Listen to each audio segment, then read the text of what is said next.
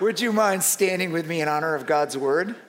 Sarah, earlier in the service, read Luke chapter 24, 1 through 12. Now we're going to continue the story. Here's verse 13.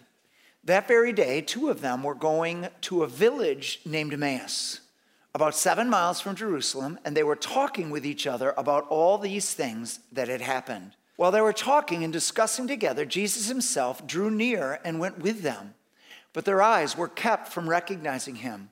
And he said to them, What is this conversation that you are holding with each other as you walk? And they stood still, looking sad. Then one of them, named Cleopas, answered him, Are you the only visitor to Jerusalem who does not know the things that have happened there in these days? And he said to them, What things? And they said to him, Concerning Jesus of Nazareth, a, a, man who was a prophet, mighty indeed, and word before God and all the people, and how our chief priests and rulers delivered him up to be condemned to death and crucified him. But we had hoped that he was the one to redeem Israel. Yes, and besides all this, it is now the third day since these things happened. Moreover, some women of our company amazed us. They were at the tomb early in the morning and when they did not find his body, they came back saying that they had even seen a vision of angels who said that he was alive. Some of those who were with us went to the tomb and found it just as the women had said, but him they did not see. And he said to them, O foolish ones, and slow of heart to believe all that the prophets have spoken. Was it not necessary that the Christ should suffer these things and enter into his glory? And beginning with Moses and all the prophets, he interpreted to them to them in all the scriptures the things concerning himself.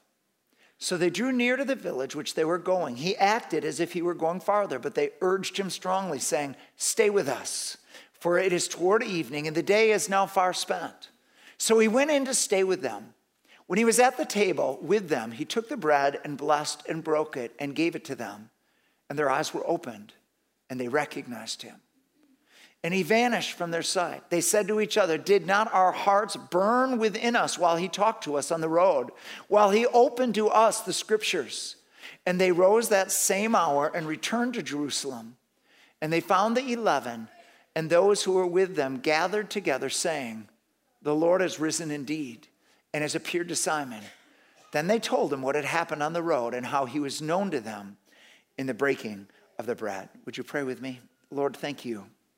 Lord, if there has ever been a day where I need to be hidden behind the cross so that we can see Jesus, hear Jesus, and respond to Jesus, it's this day. Would you, would you please come? Holy Spirit, we welcome you to come, remove every distraction from our heart and our mind, and Lord, help us to engage with you. We pray in Jesus' name. Amen. Amen. You may be seated. So, the title of the message is Talking While We Walk. Point one is processing life together. So, it is a seven mile journey from Jerusalem to Emmaus, and the average person walking it's, it's going to take just over two hours to get there. So they have got two hours where they are walking together talking and processing everything that has happened together. Now, the first thing that struck me as I was reading this was that they weren't on their phones. Do you know that the average American looks at their phone every three minutes?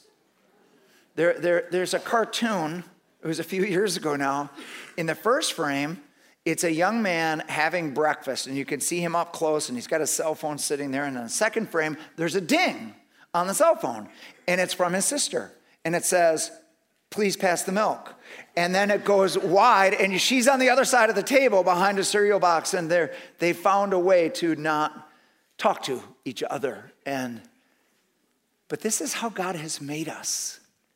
He has made us to process life together, to process. Here they are, they're processing their, their disappointment, their confusion, their hopes. They're trying to figure out what is God saying in all this? What is God saying to me? What is He, what is he saying? What, what does all this mean? What does life mean? We're supposed to talk about this together. So that is point one. Now we're on to point two. Oh, just so you know, Easter Sunday, four points, not three. but we're already at point two. So here, here, here's point two hearing Jesus in conversation. So here's Matthew 18 20. Jesus says, For where two or three have gathered together in my name, I am in their midst. So this is a, this is a, a prophecy he's giving about his resurrected state.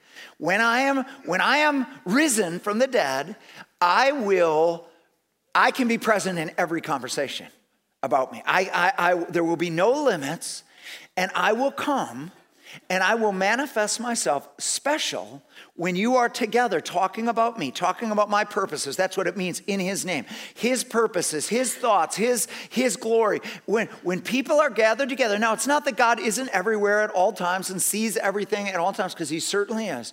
But Jesus says, I'm going to make a special appearance when people come together. This is why I made it. I made you to come together. I made you to process together. And all of a sudden, you'll be talking, and all of a sudden, there'll be more than just each other's voice. I will be there. I will be in the midst. Well, this is like the first manifestation of that promise. There they are. They're gathered together in his name. They're talking about him, and boom, there he is. And all of a sudden, Jesus is speaking in the midst of this conversation. This last week, every, every Tuesday morning, actually, at 8:30, we have our extended staff meeting. And so there's about 31 of us, and and it's a very informal time. Everybody's got coffee, and we start with testimonies. What is what is God doing? And and n- there's no script. People just share whatever they share, and and then we have worship together, and then we do prayers and and prophetic, and it just kind of this this time of processing together. And uh, later, later that night, Alice said that she, Alice comes to it too, my wife, and she said one of the extended staff, they got to chat afterwards, and she, she had come in very heavy into that time, just it was like a cloud. And she couldn't give the exact moment, but sometime during all of that sharing and all that praying and all that worship, it just lifted. It was just gone just by being together, all of a sudden, it wasn't just human. God was there and freeing people and speaking to people. This last Thursday, I met with a young man. He gave me permission to tell this story. And uh, he had been in some very deep darkness. And he, he had gotten saved, had walked free from it, but he had gotten back into it. And he just, he couldn't seem to get free and it was it was very dark and he felt a lot of shame for it. And he said he said but a couple weeks ago he said i came up during the prayer time and somebody prayed over me. And they prayed this verse from First timothy that godliness with contentment brings great gain. That was the verse. And he said pastor tom i can't i can't explain how but my heart was burning. This was the word of the Lord to me. He said, that was two weeks ago. He said, it's still, I am free. I've been absolutely free ever since that time because it was, it wasn't just a broken human being speaking. God spoke it. He said, I had been being godly, but I was complaining about it. I was godly, but complaining. And there's no gain for godliness with complaining. It's godliness with contentment to, to enjoy Jesus, to, to, to, to enjoy Him, to find contentment in Him, and to stop complaining about all the things that aren't. And he said, ever since then, I've just been happy in Jesus. He said it was like Jesus Himself spoke to me during that time. So I have people say to me all the time, Pastor, I don't know how you knew it. You spoke right to me. It was exactly what I needed. That sermon was exactly just for me. I don't know how you do it. Here's how I don't do it. Seriously, I don't do it. I just get up here and talk. And Jesus intimately walks among us. When we honor the scriptures, he comes and he speaks and he makes an application that is so personal. It is Jesus speaking. Even though you may not recognize it, it's Jesus speaking right to you. It's amazing. All right, so we're on to point three.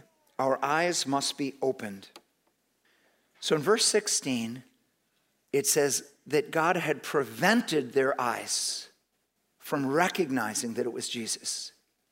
Then in verse 32, when they're talking, after Jesus has shown himself, they're saying, Did our hearts not burn as he opened up the scripture for us? They didn't figure it out. Scripture was opened up to them. And while they broke bread, the verse before that says, All of a sudden, they recognized him. All of a sudden, they saw him. God has to open our eyes for us to see Jesus, for us to understand the Word of God. There has to be, in the mercy of God, there has to be this revelation.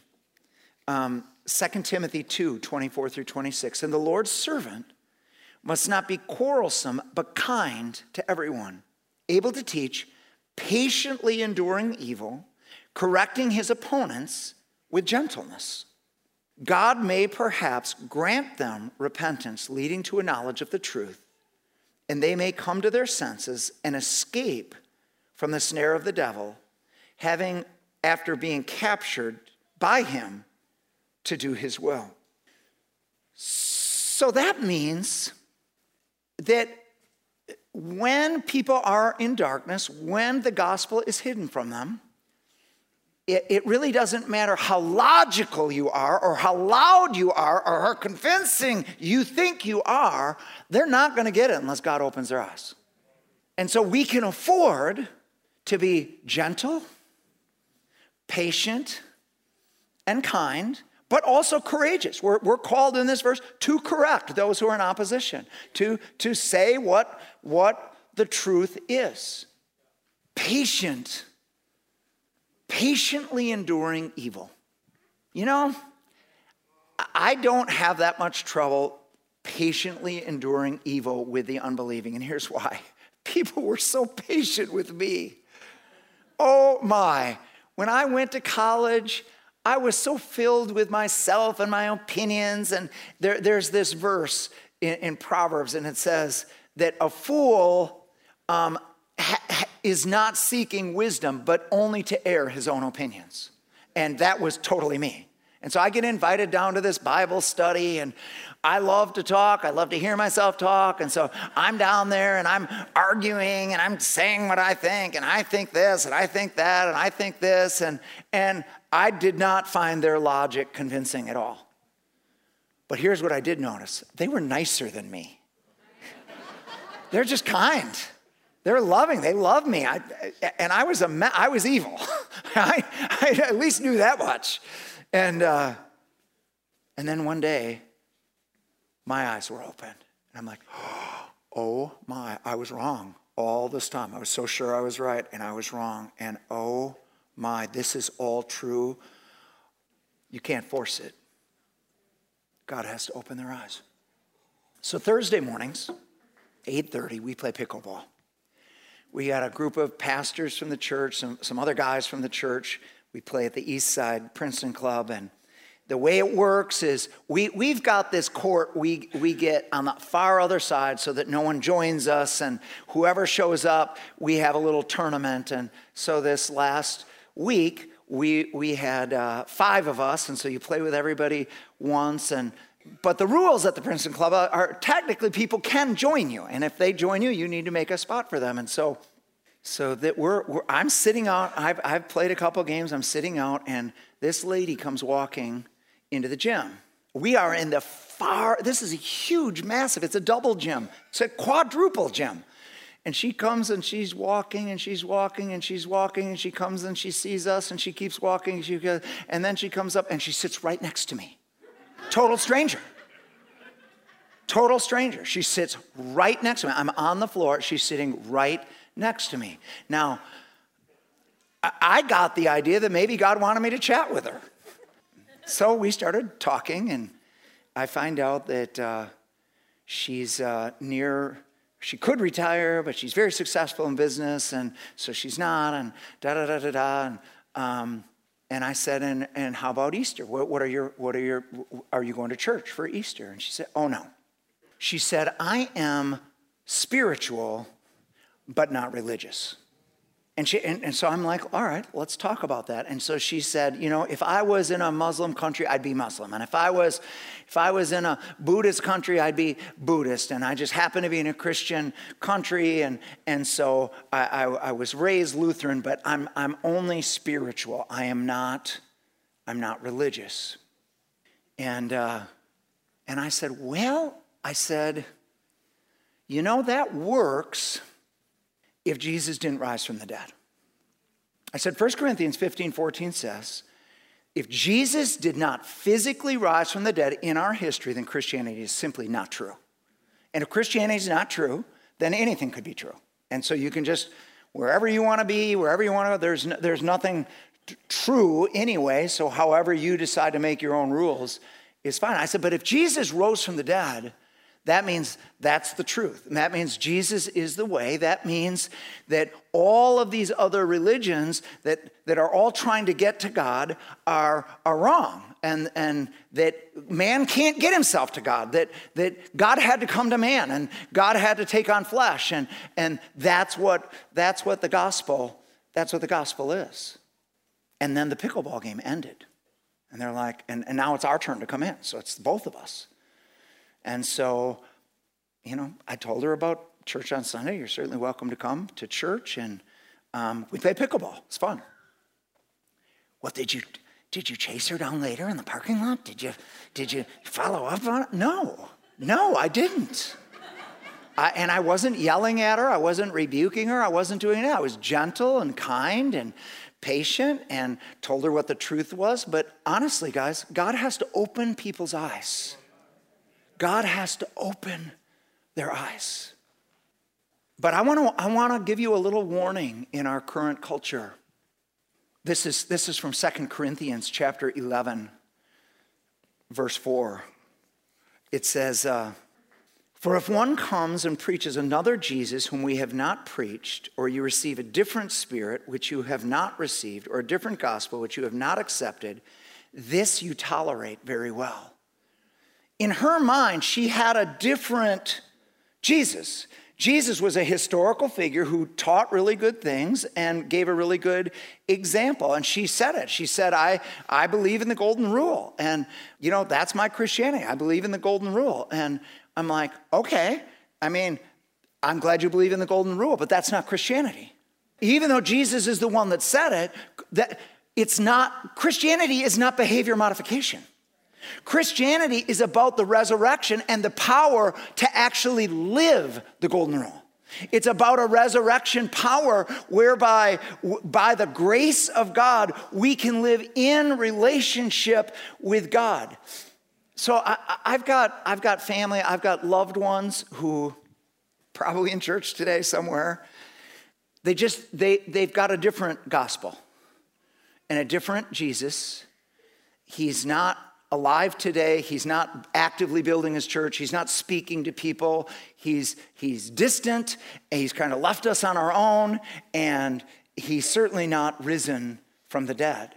And but they can still talk about Jesus and they can still talk about some of the things that he said and how we do it. And and you know, they call they call my sister Katie and I the born agains. You're the, you're the, they're the, they're the born agains. They've got us in a separate class, and I get it. And, and people are like, well, hey, you know, the, the devil is, they need to be saved from the snare of the devil, and the enemy is blinding the eyes. And, and eh, don't worry about us. We don't believe in the devil. We're, we're, we're 21st century Americans, and we're scientific and we're smart, so we don't believe in all that stuff anymore. Listen. Jesus died and rose from the dead. He gets to tell you what the right worldview is. Don't, don't, don't be smarter than Jesus.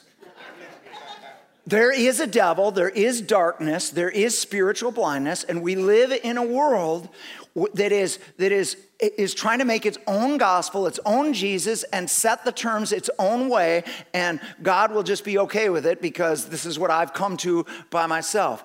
No, Jesus, Jesus rose from the dead, folks. His worldview is the right one. If your worldview is different than Jesus' worldview, then you have to change yours. He will never change his. His way is the truth. Come on.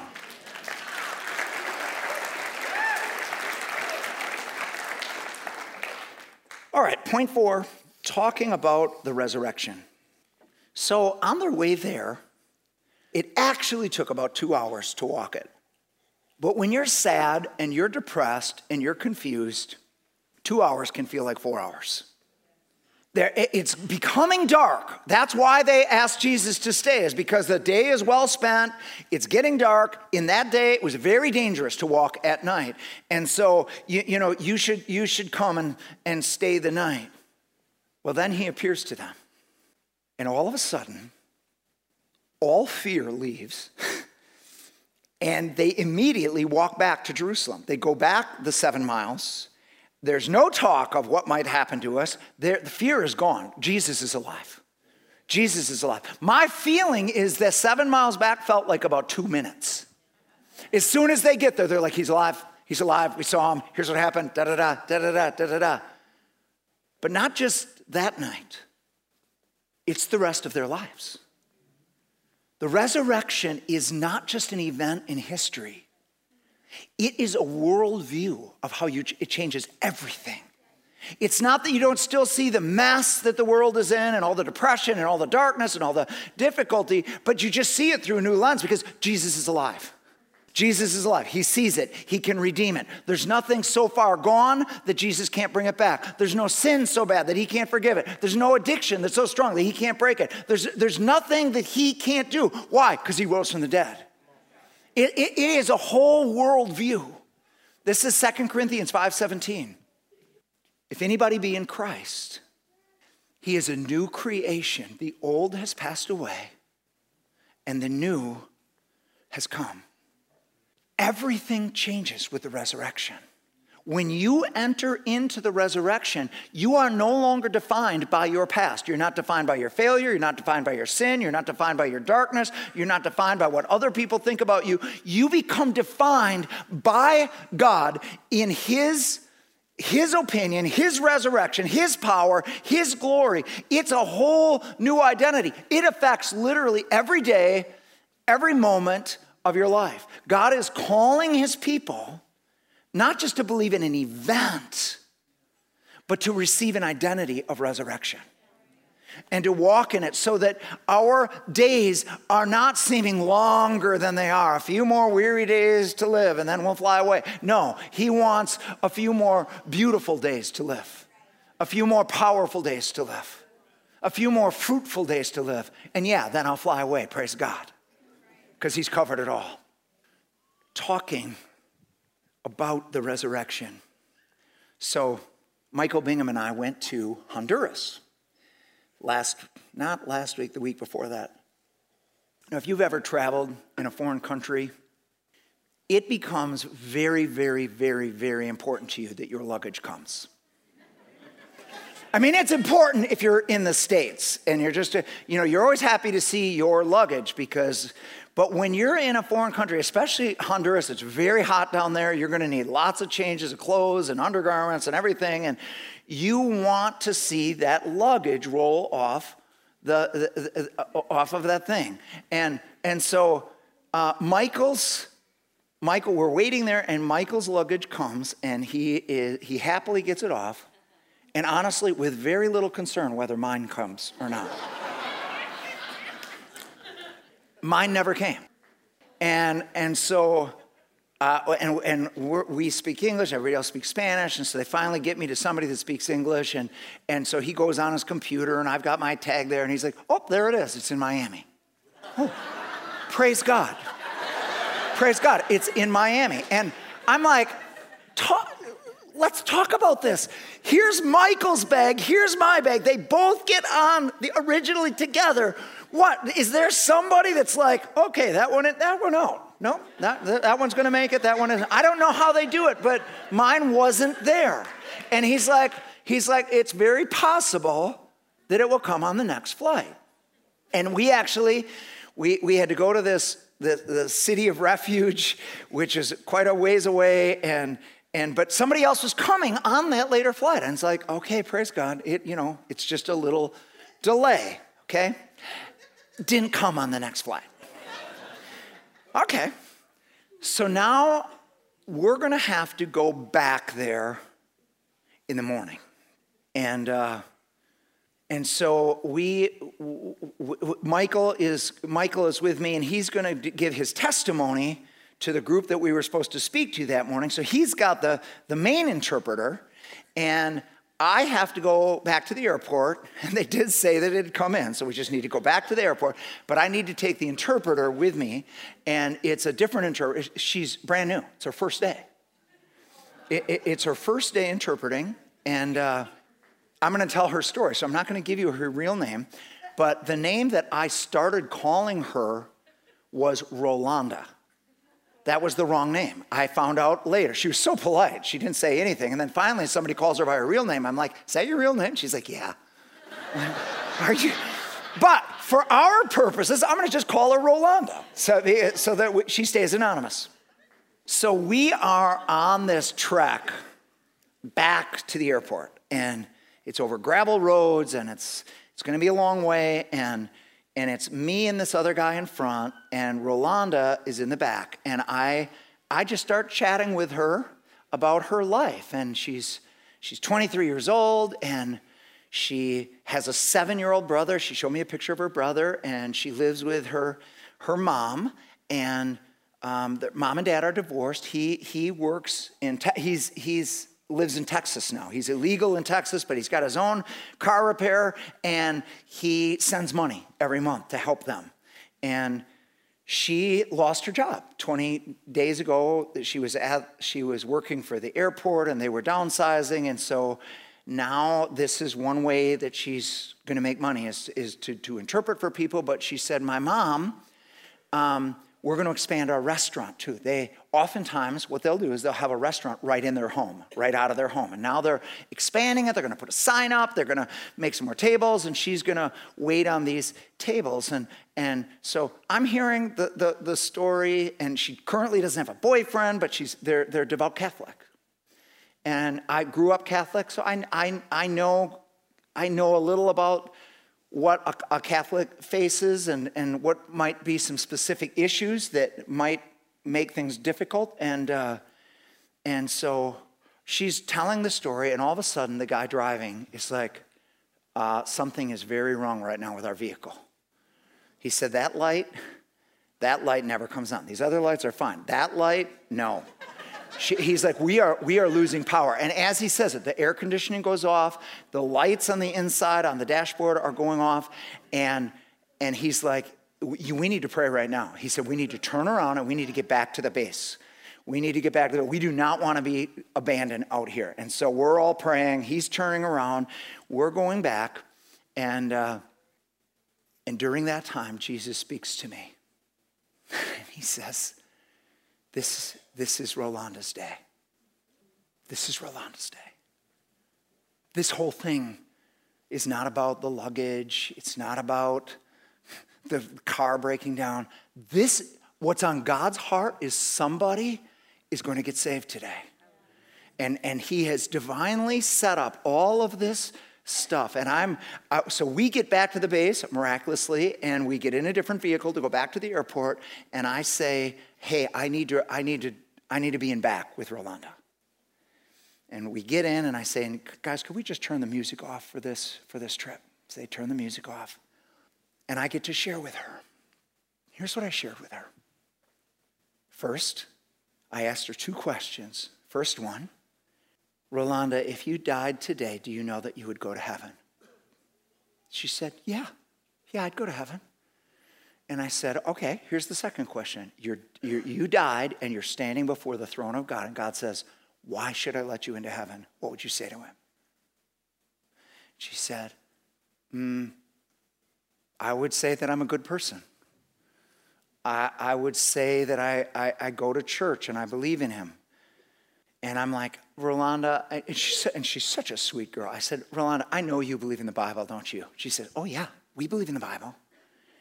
And I said, Well, I said, the Bible, I said, I, and I was raised Catholic, so I know sometimes Catholics don't really know the Bible that much. They believe in it, but they don't really know it. I said, Bible says something very different about how somebody gets to heaven and how, how somebody can know they're going to go to heaven.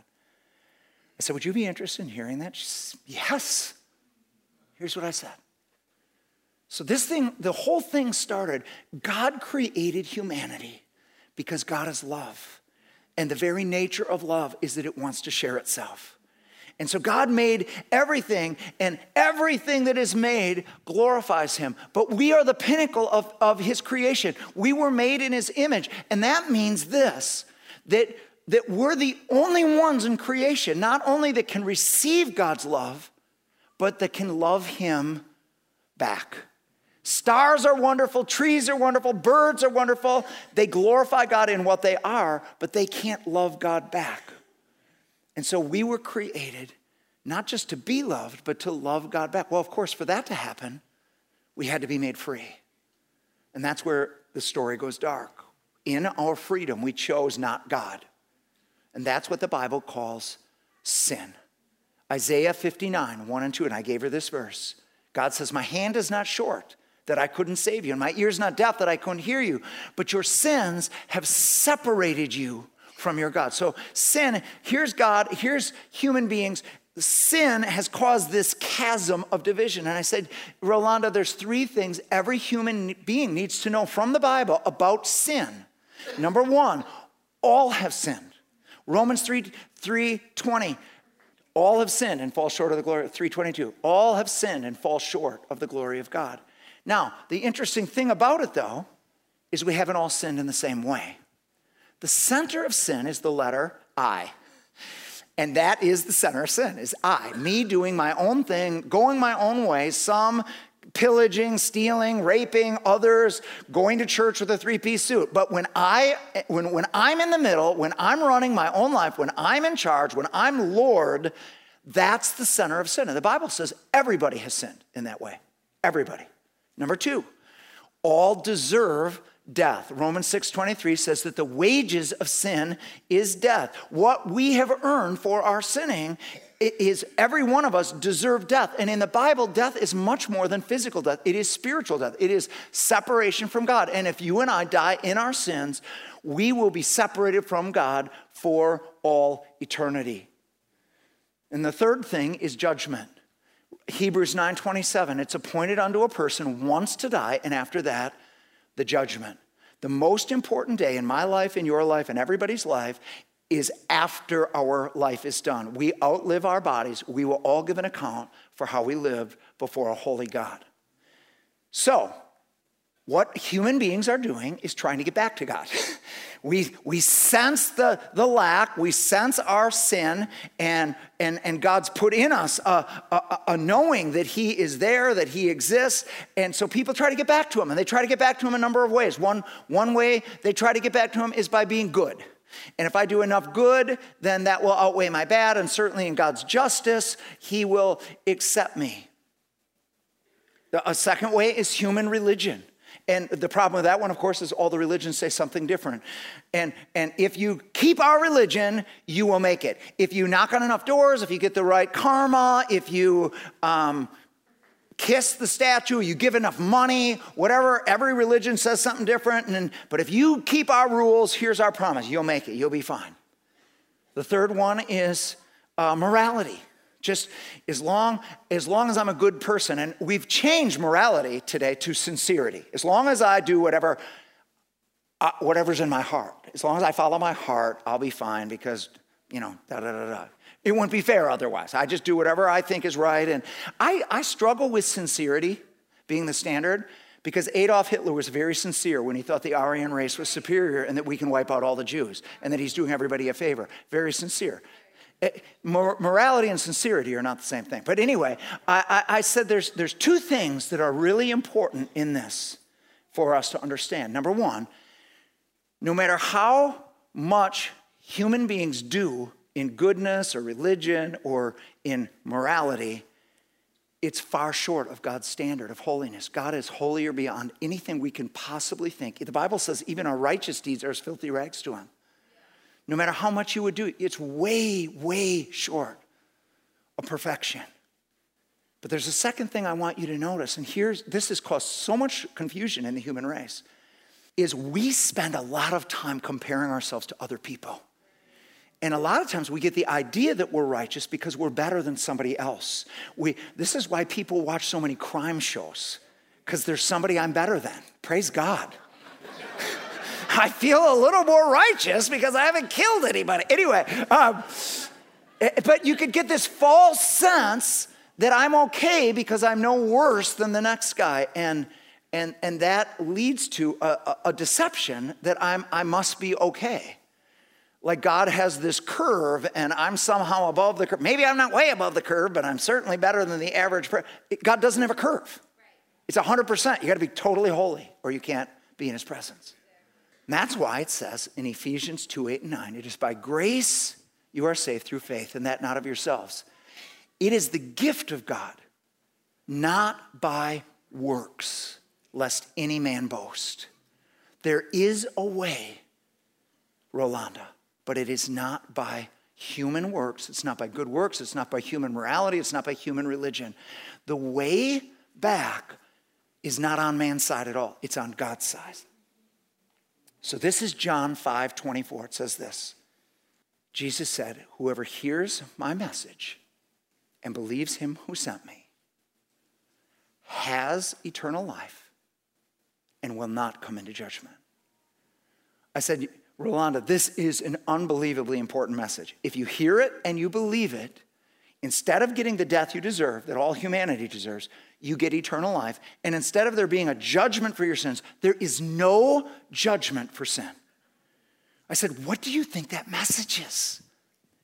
And she's like, she's thinking and she's thinking and she's thinking. She says, I have no idea.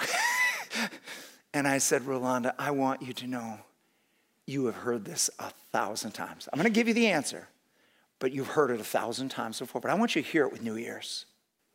Sin separated us from God's presence, but it never separated us from His love. God never stopped loving the human race. Right when mankind first sinned, there was a plan in place. And here was the plan that he would come down, he would take on a human form, and that he would live a perfect life, and that he would die in our place. And that all of the holiness of God, all the wrath against sin would come on him, and he would be a sacrifice for us. 1 Peter 3:18 Christ died for sins, the righteous for the unrighteous in order to bring us to God. Isaiah 53 6. We, like sheep, had all gone astray, each to our own way, but the Lord laid the iniquity of us all upon him. I'm like, she, I said to her, I said, that's, that's what you believe, right? And she's like, yeah. I said, well, it's really important. This word believe whoever hears and believes. It's really important that your definition of believe and God's definition of believe are the same. Because here's what it doesn't mean it does not mean give mental assent to the facts. The Bible says the demons believe in that way and shudder. When the Bible says believe, it means three things. Number one, I must receive Christ. This is John 1 11 and 12. He came to his own, his own received him not, but to as many as received him, to them he gave the power to become the children of God. Not born of man, not born of a decision of man, but born of God. Christianity, at the end of the day, is not keeping a bunch of rules or follow or, or believing a bunch of doctrines. It is, I must receive Christ. I must receive the resurrected Christ into myself. Secondly, to do that, I have to open my door. Revelation 3:20. Jesus says, Behold, I stand at the door and knock. If anyone hears my voice and opens the door, I will come in. If God wants to save me, then why doesn't he come in? Because he's, he loves us, he wants our love. So he, he won't force his way in. He will come and he will knock, and sometimes he'll burn and he'll open your eyes. Just because you, your heart burns and your eyes are open does not mean you've opened your door. You have to make a choice. You have to open your own door. God will not do that for you. That's what we give him back is we choose him. And then, and then the third one, to, to believe biblically, I must. This is Romans 10 9. if you confess Jesus is Lord and believe in your heart that God raised him from the dead, you shall be saved. That I must confess Jesus as Lord. This is a tough one for Americans. I t- told her this. I said, in America, we want to be forgiven and we want to go to heaven. We just don't want anybody to tell us what to do. and I told her about our sign. I said, we've got a sign at our church that says, Come as you are. And this is exactly how God takes us, just as you are. With all your junk, all your darkness, you get to come. God loves you just as you are. But to be saved, you have to accept Him as He is. Jesus can't just be Savior, He has to be who He is. He is Savior and Lord. So to be saved, there has to be a change of management. You, you, you've been the middle. To be saved, it's called repentance. I have been the middle. Forgive me. Jesus, take your spot. You take the center of my life. And God, I give you permission to clean up anything you want to clean up. Change my worldview. Do whatever you want to do. You are Lord, not me. That's what it means to confess Him as Lord. And I said, Rolanda, there's three people in the world. One is over on this man's side and they say, Stop talking to me, please. I'm doing my own thing, going my own way. I don't, I don't want to, ah, don't talk to me. Second person is on the other side. They're on God's side, and that person is saying glory. This is a broken, flawed human being. But they know that they know beyond a shadow of doubt they're going to heaven. And the reason why they know is because they've taken their trust out of their good works, out of their morality, out of their religion, and they put all their trust in Jesus. The question isn't, am I good enough? The question is, was Jesus good enough? Was his sacrifice enough? And they are born again.